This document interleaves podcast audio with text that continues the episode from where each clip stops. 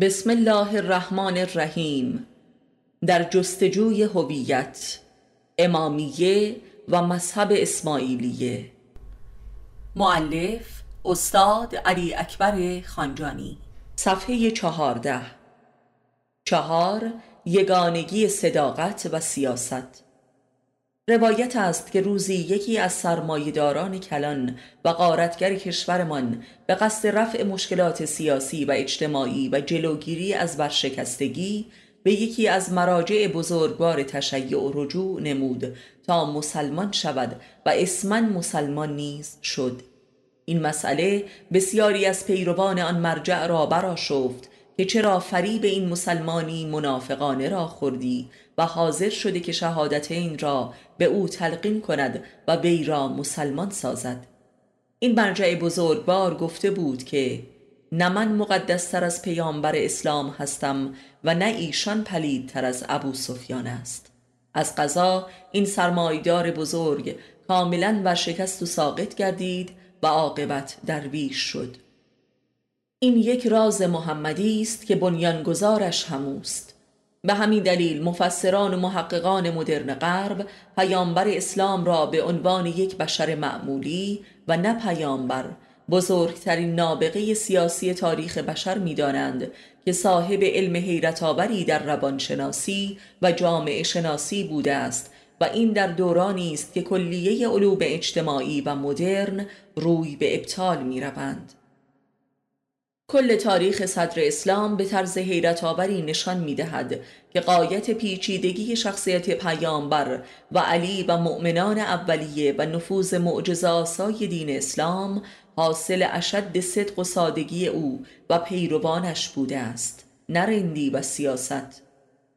ماجرای نجات یافتن جان پیامبر در آن توطعه سوء قصد که ابوبکر علنا هیکل پیامبر را بر روی دوش خود انداخت از مقابل نگاه کسانی که خانهاش را محاصره کرده بودند بیرون برد و به سوال کنندگان هم دروغ نگفت یکی از عجایب جادوی صدق و راستی است. سیاست پیامبر قایت صدق و سادگی و راستی او بود تا آنجا که به قول قرآن کریم کافران او را یک گولخور بزرگ مینامیدند. در اینجا مواجه با یگانگی معنای صدق و رندی می‌شویم. سیاست و صداقت. و به دینگونه صدق که اساس و مقصود دین خدا بود در اسلام محمدی به تمام و کمال رخ نمود و به فعل آمد. در قرآن کریم و احادیث نبوی و امامیه هیچ معنایی بیشتر از صدق مورد تاکید واقع نشده است و چون این امری در هیچ مذهب دیگری تا این حد آشکار نیست. و این همان راز و رمزی است که محققان قشری در نمییابند و نیز همان اصلی است که فقدان و انکارش به واسطه مسلمین موجب نسیان و گمراهی عظیم بوده است. صدق بزرگترین رندی است. این همان رازی است که امامان اسلامی را از سیاست مبرا و بینیاز ساخته و راز پیروزی پیامشان در تاریخ بوده است. پنج فائق آمدن بر دیالکتیک یا سنویت. دین اسلام دیالکتیکی ترین مذاهب و نیز یگانه ترین مذاهب است. یعنی مظهر وحدت اشد از داده است. این نیز دلیل منطقی دیگری بر ختم نبوت می باشد زیرا دین خدا به مقصودش رسیده است که سرآغاز عقل توحیدی می باشد و قلمرو معرفتی که بتواند یگانه و یگانگی را درک و تصدیق نماید. زرتشت را بانی سنویت یا دوگانگی می دانند و لذا بانی تشخیص و تفکیک بین خیر و شر. یعنی بانی شعور و اخلاق. یعنی بانی انسان شدن حیوان دو پا. به همین دلیل دین زرتشت را می توان به راستی نخستین دین دانست که از قوم آریایی برخاست و حیوانیت را ختم نمود و نهایتا آیت و کمال دین هم در معنای یگانگی از داد از دین محمد صلی الله برخاست که روحش باز بر دل قوم آریایی نشست و مهد امامت و عرفان شد و لذا اول و آخر دین در این قوم به هم می رسد همانطور که پیامبر اسلام در تفسیر و تعبیل آیه‌ای از قرآن که اعراب را شدیدترین کافران و منافقان خوانده است روی به سلمان فارسی می کند و میفرماید که اگر اعراب دست از ادابت با دین خدا بر ندارند خداوند قوم این مرد یعنی سلمان را وسیع و وارث و مهد حقایق دین خواهد نمود. در واقع زرتشت به مسابه آغازگر تاریخ بشر است و محمد صلی الله هم برپا کننده قیامتش می باشد و تاریخ را به قایت می رساند به آخر الزمان. و مؤمنان و امامان دین محمد صلی الله بر پادارندگان پرچم قیامت هستند که پرچم یگانگی است. فائق آمدن بر دیالکتیک یا سنویت بزرگترین هم و غم جهان حکمت بوده است. این تلاش در اروپا از عصر سقرات تا کنون به تدریج از هدف ذاتیش منحرف گردیده و مبلد دانش و فنون و سیاست گشته و اصل را به فراموشی سپرده است و نهایتا مجبور به دوگانگی پرستی شده که مکتب اصالت دیالکتیک را پدید آورده که هگل آخرین پیامبر آن محسوب می گردد که نخستین پیامبر مشهورش نیز ارسطو و افلاتون هستند. و اما این تلاش در مشرق زمین منجر به کشف تصوف شد که حاصل نبرد حکیم بر علیه نفس خودش می باشد در واقع اروپاییان قلمرو به وحدت رسانیدن ازداد را جهان طبیعت قرار دادند و به علوم و فنون رسیدند. ولی حکیمان شرق نفس خود را سرزمین این نبرد ساختند تا به جدال ابدی بین خیر و شر پایان دهند. ولی دین اسلام راه میانبری و برتری را پیش رو نهاد که آن معرفت نفس بود که در ارادت به امام ممکن می شود و نه در ریاضت خود به خودی. این همان راه عشق و عرفان است که به سرات المستقیم معروف شده است. این مکتب در مدرسه اصحاب صفه که در کنار خانه پیامبر برپا شده بود تجلی یافت و آغاز به کار نمود و نخستین فارغ و تحصیل و استاد کاملش نیز یک ایرانی به نام سلمان بود که در واقع تنها وارث و حاصل دین و حکمت زرتشت محسوب می‌شد که در نهزت مانی و مزدک قتل عام شده بود و سلمان از این قتل عام جان سالم به در برده بود. و آغاز دین را در وجود محمد صلی الله به پایان برد و این سیر را در خود کامل کرد و اصفه کامل دین شد و عرفان توحیدی را دوباره به ایران بازگردانید و در حقیقت محمد صلی الله را با زرتشت قرین نمود و مکتب علی علیه السلام را کمال حکمت مانوی و مزدکی یافت و عرفان انقلابی را در ایران بنیانگذاری نمود که سنگ زیر بنای تشیع گردید. شش نبوت و امامت.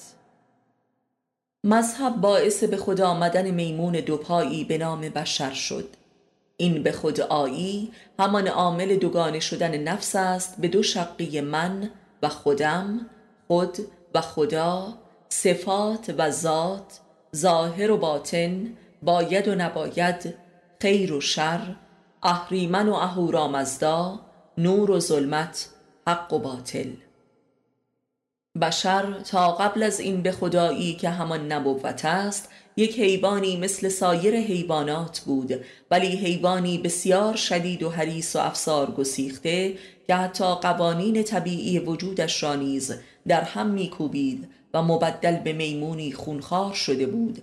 همانطور که این وضعیت در قرآن کریم هم مذکور است که موجب اعتراض ملائک به خلقت آدم به عنوان خلیفه خدا می شود که چرا می‌خواهی این موجود مفسد و خونریز را خلیفه خودسازی و ما را هم امر به سجدهش می نمایی پس نبوت که با حضرت آدم به عنوان پدر تاریخ بشر آغاز شد همچون روحی بود که به ناگاه در این میمون دیوانه دمیده شد و او را به خود آورد و از خود شرمنده شد. و لذا دچار سنبیت گردید و در ذاتش دو تا گشت و به تناقض و جدال با خود افتاد.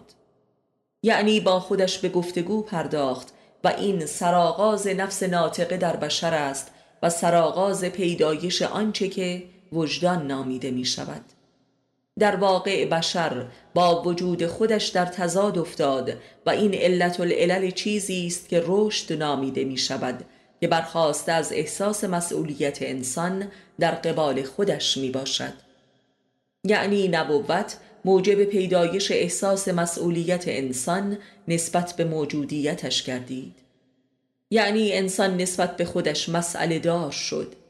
این موج اول دین است که در نبوت محمدی به قایت و کمال رسید و دچار نقطه عطفی شد که همان امامت است که قلمرو یگان سازی وجود و نجات خیشتن از این تناقض عظیم است.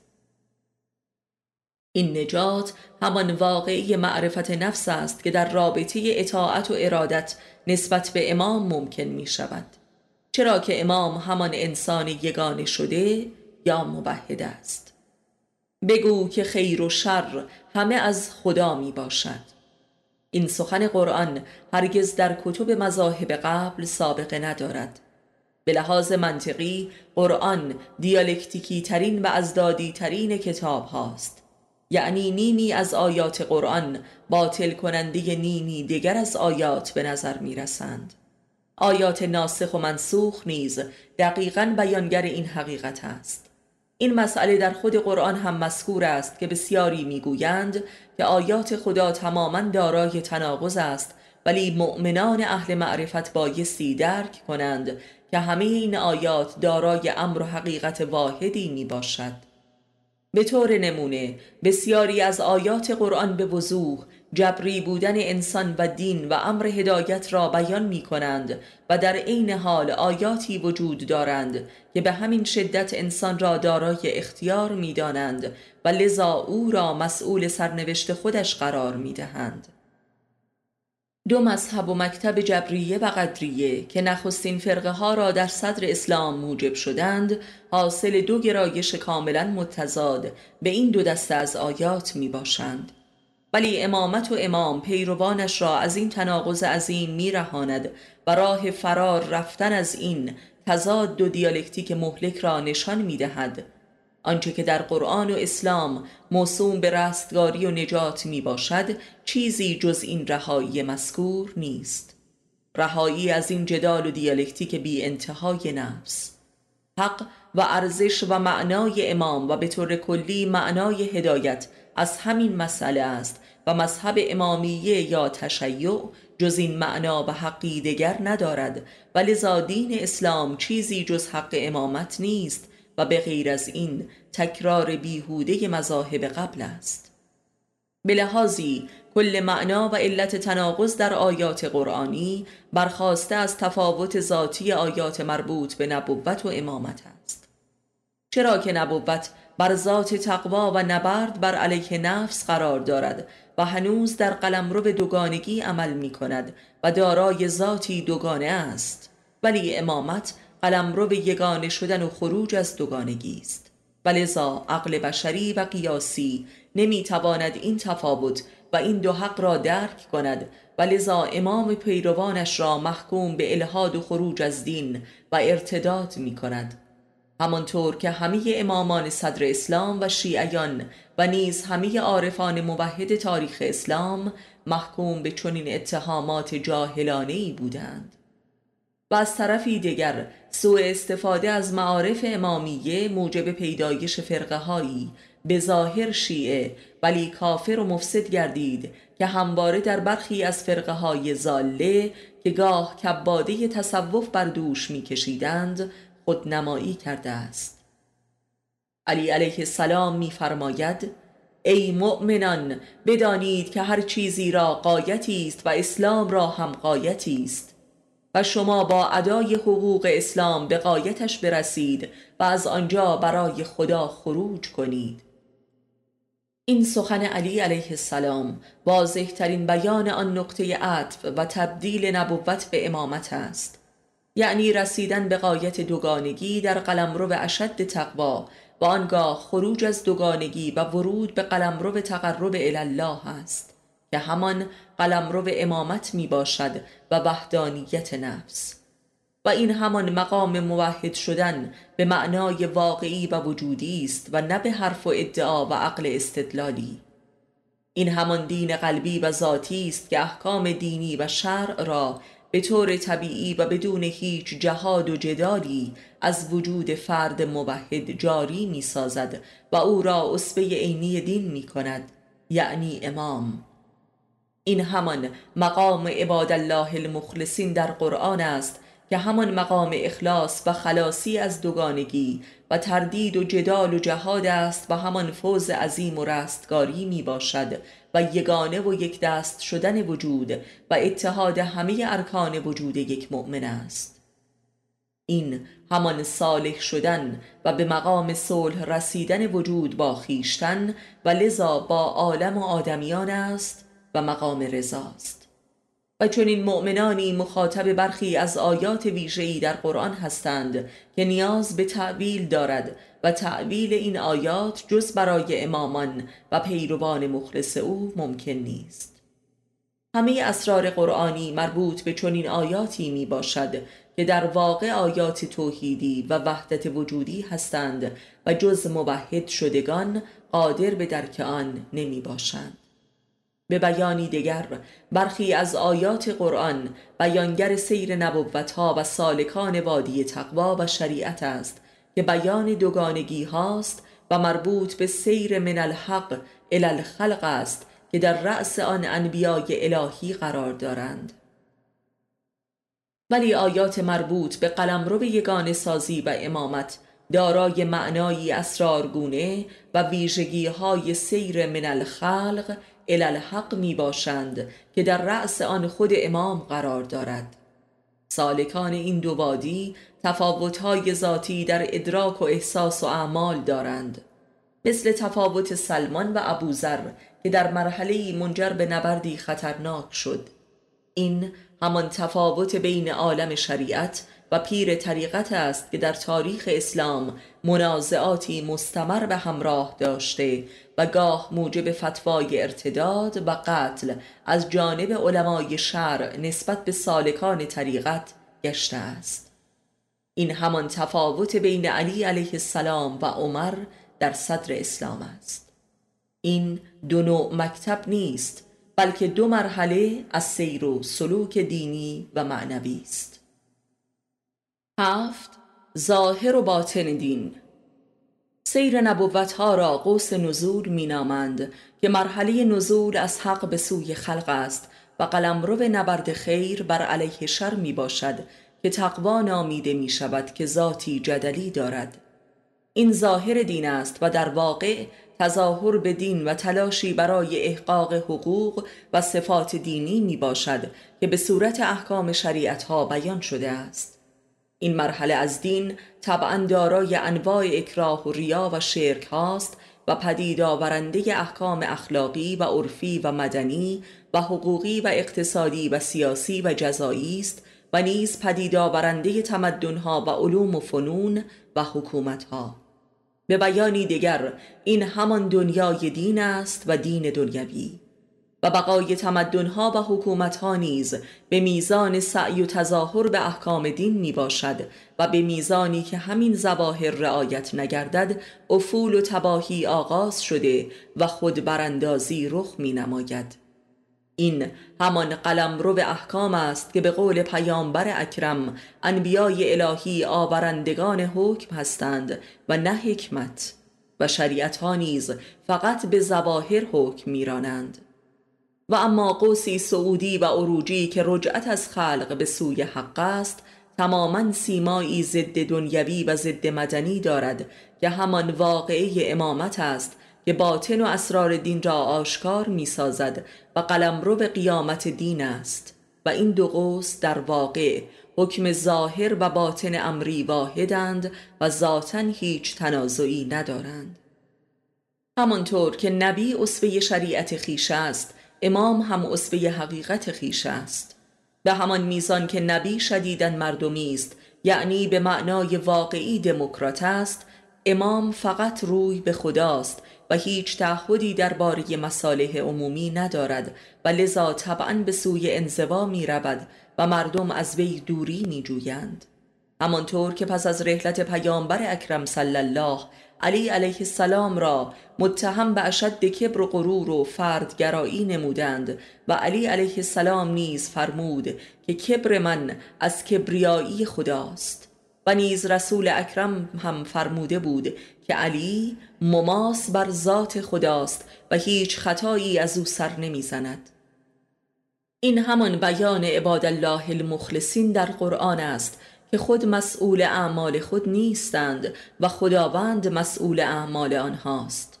و این بدان معناست که آنان مظهر اراده پروردگارند و اخلاص به همین معناست که جز خدا در آنان وجودی نیست و این همان فنای در ذات شدن است و یگانه گشتن. به همین دلیل علی علیه السلام را مولای موحدان مینامند.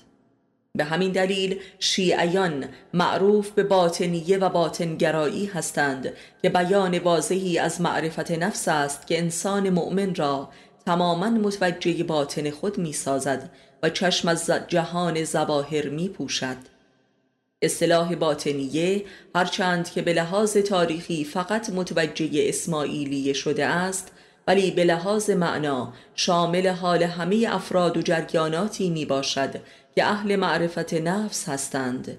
یعنی امام حی دارند زیرا جز در رابطه با امامی زنده که نور باطن است چون این معرفتی ممکن نمی آید و چیزی جز خیال بافی های شاعرانه و هزیانی نیست. در اینجا امام نام کلی یک مؤمن عارف است که دیگران را تحت ولایت معنوی قرار می دهد همانطور که در قرآن کریم هم ذکر شده که برخی از مؤمنان اولیای مؤمنانی دیگرند. بنابراین معنای پیر و مرشد الفاظی دیگر از همان امام را تداعی می کند و دارای همان خاصیت است. مثلا پیامبر اکرم در حکم پیر علی علیه السلام بود و علی علیه السلام نیز پیر سلمان بود و سلمان هم پیر سایر اعضای صفه بود و این سلسله مراتب امامت است. و امام و رب خود پیامبر خداوند بود. این سخن از امام حی لزوما فقط همان امام کامل یا امام زمان نیست. هر مؤمن عارف علوی به مسابه پله از نردبان قوسی سعودی و امامت در سیر الله می باشد و در حالی که خودش مرید یک مؤمنی برتر است مراد مؤمنانی مبتدیتر می باشد این همان معنای واقعیت عرفان عملی در مکتب شیعه علوی می باشد که مسلمانانی که قلمرو شریعت و تقوا را با موفقیت پشت سر نهادهاند دارای امامی زنده می شوند و به قلمرو باطن دین که همان عرفان و معرفت نفس است وارد می گردند تا در احکام شرع به یقین قلبی و عقلی برسند. نه اینکه از احکام شرع بی نیاز و ساقط شوند بلکه دینشان فطری و قلبی و روحانی و تماما وجودی و با شوق گردد و اکراه و ریا و شرک ها زدوده شود. پیامبر اکرم صلی الله نیز فرموده است که قرآن دارای هفت بطن است که چون به بطن هفتم آن برسید در آنجا نه کفر ببینید و نه ایمان. و این همان مقام توحید و یگانگی ذات است که مقامی فراسوی خیر و شر و برای دوگانگی هاست. هشت نخستین تفرقه ها در صدر اسلام. نخستین تفرقه بین مسلمین و مؤمنین رخ نمود. یعنی بین کسانی که هنوز دینشان کلامی و حد اکثر ذهنی و ادعایی و ظاهری بود و کسانی که دینشان به قول قرآن قلبی شده بود و به جان و دلشان نفوذ کرده بود که تحت بلایت علی علیه السلام قرار گرفته بودند. این تفاوت و تفرقه از همان آغاز رسالت پیامبر صلی الله وجود داشت ولی فقط با واقعه قدیر خم که خط بین مؤمنان واقعی و مسلمین ادعایی کشیده شد آشکار گردید و جنگ ها رخ نمود. نخستین جنگ و ادابت با خود رسول پدید آمد که چرا علی علیه السلام را رهبر مؤمنان قرار داده است. این ادابت با رسول در همان حیات او و آخرین ایام زندگیش که بیمار بود به صورت توطعه سوء قصد آشکار شد که خونسا گردید و مسکوت ماند. این شکاف و انشقاق در بطن دین و اسلام رخ داد و نه بین مسلمین و کفار.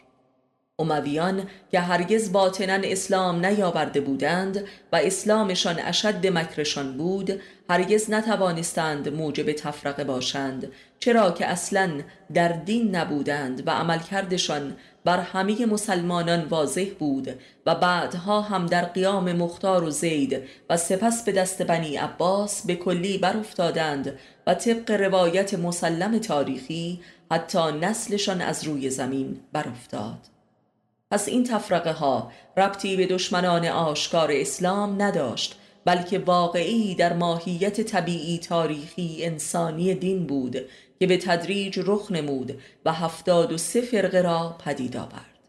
این فرقه ها برخلاف ذات دین و اسلام نبود بلکه اتفاقا از ذات دین در بشر بود و تحت فرمان همان قوانین ذاتی دین رخ نمود و سلسله مراتب و درجات دین را به عرصه ظهور رسانید. این روایت از رسول اکرم که تفرقه امت من رحمت است و یا تفرقه علمای امت من رحمت است بدین گونه مفهوم می گردد که موجب شرح و بست شریعت و حقایق باطنی آن بوده است و عین توسعه مذاهب و اسلام و امامت است. این توسعه و تفرقه در مرحله نخست همان تناقض منطقی و سوری بین نبوت و امامت بوده است. یعنی تناقضات و ابطالهای حاصل از دگردیسی دین از قوس نزولی به قوس سعودی. قوانین حاکم بر یک شیء در حال سقوط و عروج به کلی متفاوتند. این نزول و عروج روح و امر الهی در قرآن نیز مذکور است. این تفاوتها مهد فرقه ها بوده است. هرگز بنی امیه به عنوان فرقه ای از اسلام قلمداد نشدند و نیز بنی عباس. این دو علنا دشمنان دین خدا بودند و جز سلطنت صدایی نداشتند و همه جریاناتی هم که تحت عنوان اسلام به این دو سلسله ملحق شدند آگاهانه و عمدن ضد دین بودند و حتی خودشان نیز به مسلمانی خود باوری نداشتند. پس بهتر است که معنای فرقه و تفرقه را از بطن حقایق دینی و اسلامی مورد توجه و فهم قرار دهیم و آن را از چشم توطعه ننگریم. زیرا فرقه هایی هم که به واسطه توطعه حکومت های داخلی یا استعماری پدید آمدند عملا عمری نکردند و خود به خود نابود شدند و هیچ کس هم این نوع فرقه های مصنوعی را از چشم دین و به نیت دین ننگریسته است الا اینکه خود آگاهانه و عمدن قصد خود فریبی و مردم فریبی داشته تا اعمال ضد دینی خود را لباس دین بپوشاند. از پیامبر اسلام نقل شده که به زودی دین او به هفتاد و سه فرقه تقسیم می شود که فقط یکی از آنان در هدایت است. این سخن رسول بدان معنا نیست که ما بقیه فرقه ها به کلی لا مذهب و کافر و زندیق هستند. در اینجا بایستی معنای هدایت را درک نمود که مربوط به معرفت باطنی می باشد و حرکت جوهری و تکامل روحانی و عرفانی است که در قلمرو امامت ممکن می آید و لا غیر. این همان سیر سعودی از خلق به سوی حق است. سیر الله پس از رحلت پیامبر اکرم به تدریج همه امامان و پیروانش محکوم به ارتداد و خروج از دین گشتند و به واسطه قضات متشرعی که برخی از اصحاب پیامبر و حافظان قرآن نیز بودند محکوم به قتل شدند. این واقعه در پنهان و آشکار درباره همه امامان ما به همراه شیعیانشان رخ نمود و درباره امام حسین علیه السلام نیز آشکار اعلان شد. آنکه خون امام حسین را مباه نمود نه شخص یزید بلکه یک قاضی متشرع و به ظاهر بیطرف بود. در شورایی که ابن ملجم نیز از اعضایش بود علی علیه السلام به جرم خروج از دین محکوم به قتل شد. ابو موسی اشعری از اصحاب معروف و شیخی به قایت متشرع بود که علی علیه السلام را مرتد تشخیص داد.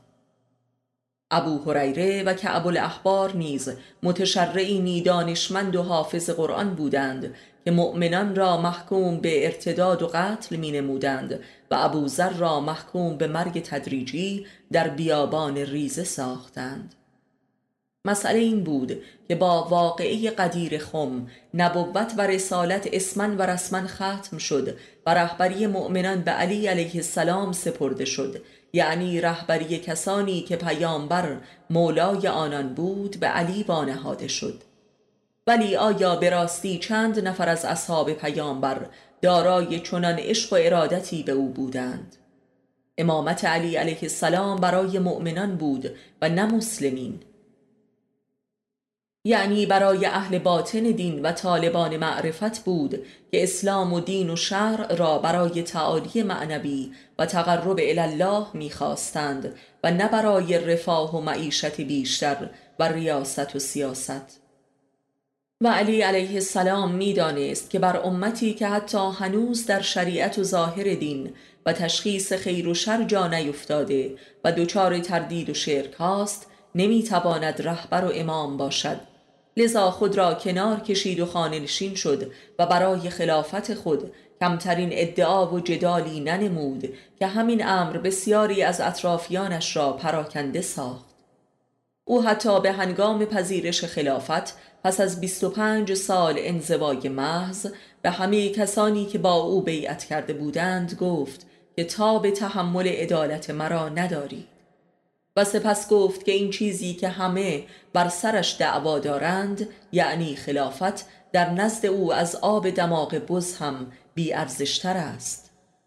او با عمل خود این حقیقت را نشان داد که امامت هیچ ربطی به خلافت و حکومت ندارد و یک امر باطنی و رهبری روحانی و عرفانی و مختص به مؤمنان واقعی است که آخرت را بر دنیا برگزیدند.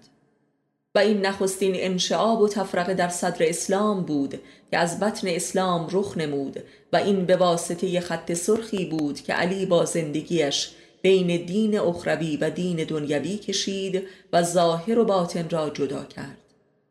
دین عرفی و دین عرفانی. دین سنتی یعنی اهل سنت و دین خلاق و بکر و اصائه دین براستی و دین قیامتی. اگر علی علیه السلام نمی بود هیچ تفرقه ای اتفاق نمی افتاد و اصلا حق اسلام رخ نمی نمود. علی علیه السلام فرق دین را شکافت و مغزش را آشکار ساخت و پوسته هایش را جدا نمود که به صورت فرقه ها از مغز اسلام جدا شدند ولی در عین حال از آن رهایی نداشته و ندارند. زیرا بدون امامت اصلا اسلام و مسلمانی همچون مسیحیت و یهود است. و آنان که امامت را به کلی منکر شدند در واقع از اسلام خارج شدند و مستاق آن گروهی شدند که در قرآن کریم ذکرشان رفته است. آن مسلمانانی که یهود شدند. و این یهود شدن واقعی اسمی نیست بلکه عملی و ماهیتی است. اهمیت مسئله امام و امامت در صدر اسلام به قدری واضح و اصل اسلام تلقی می شود که فرقه های اهل سنت هم هرگز تا به امروز نتوانستند لاعقل این واژه امام را منکر شوند و لذا پیشوایان خود را امام می نامند. مثل امام شافعی و امام حنبل و امثالهم. در داستان خزر و موسا در قرآن کریم شاهدی یک نمونه کامل از تضاد بین نبوت و امامت عرفانی هستیم. یعنی تضاد بین شریعت یا ظاهر دین و حکمت یعنی باطن دین. شاهدیم که یک پیامبر بزرگ صاحب کتاب و آن همه عظمت و معجزات منحصر به فرد در قبال حکمت دین در رابطه با خزر عاجز میماند و تا به تحمل و درک آن را ندارد و با خزر به جدال تا سرحد جنگ به پیش می رود و نهایتا خزر را ترک می گوید و از او جدا می شود این خود نشان تفرقه و فرق بنیادین و عظیمی بین قوس نزول یا نبوت و قوس سعود یا امامت است. بین عرف و عرفان بین حکم و حکمت است. این فرق تماما از جنس علم و معرفت است و نه از جنس واقعیت و طبیعت. در واقع همه تفرقه ها چیزی جز ظهور سلسل مراتب علم و معرفت دین نیست. علی علیه السلام با خلفا هیچ جدال و جنگی نداشت. بلکه آنها بودند که با او دعوا داشتند. همانطور که سایر امامان نیز هیچ ادعایی نداشتند ولی خلفای جور مستمرا آنان را تحت تعقیب و زندان داشتند و همه آنان را به شهادت رسانیدند. چرا که موجودیت امامان موجب ابطال دعوی ناحق این ستمگران و جاهلان بود. نه. نخستین جامعه امامیه.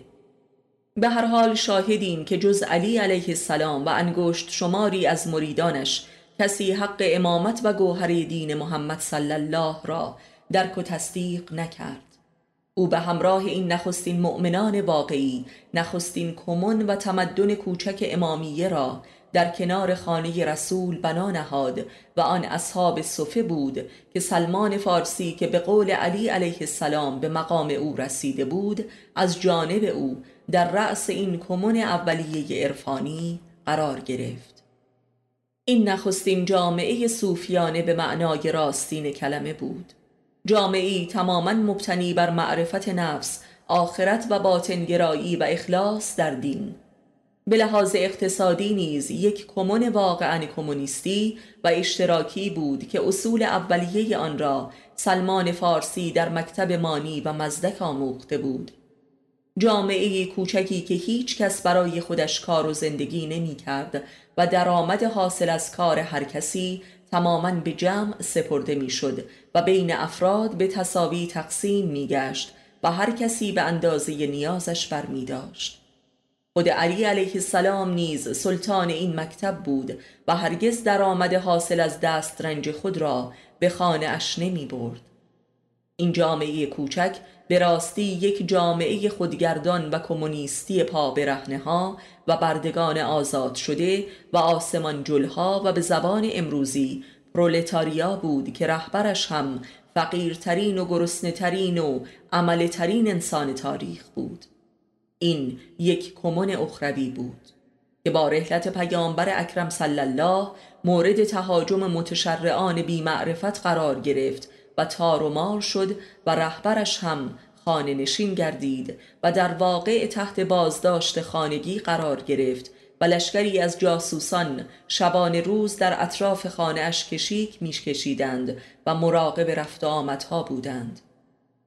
برخی از اعضای این جامعه عرفانی را کشتند و برخی را تبعید ساختند و سلمان به ایران بازگشت و خانه علی زندانش شد و نهایتا همسرش و دختر پیامبر را هم دم درب خانهاش پهلو شکافتند و شهید ساختند و او را که روزی یک تنه صد جنگجو را حریف بود با کمال تسلیم و رضا به بند کشیدند و در کوچه و خیابان چرخاندند تا عظمتش را در دل و چشم مردمان پوچ سازند.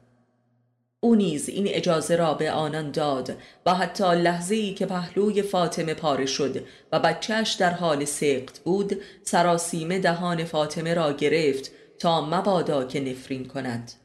این وقایع دارای معانی فوق تاریخی اند. بدین گونه علی ماند و حوزش. آیا به راستی مشابه چنین واقعی در کل تاریخ بشر رخ نموده است؟ پاسخ منفی است. زیرا مشابه چنین انسانی هرگز رخ ننموده بود. انسانی که اصفه کمال مهر و قهر و انقلاب و تسلیم باشد. او به راستی به قول پیامبر اکرم میزان انسان بود. یعنی انسانیت به تمام و کمالش در وجود او ممکن و محقق گشته بود و خداوند را از خودش راضی نموده و لذا مرتضا نام گرفته بود.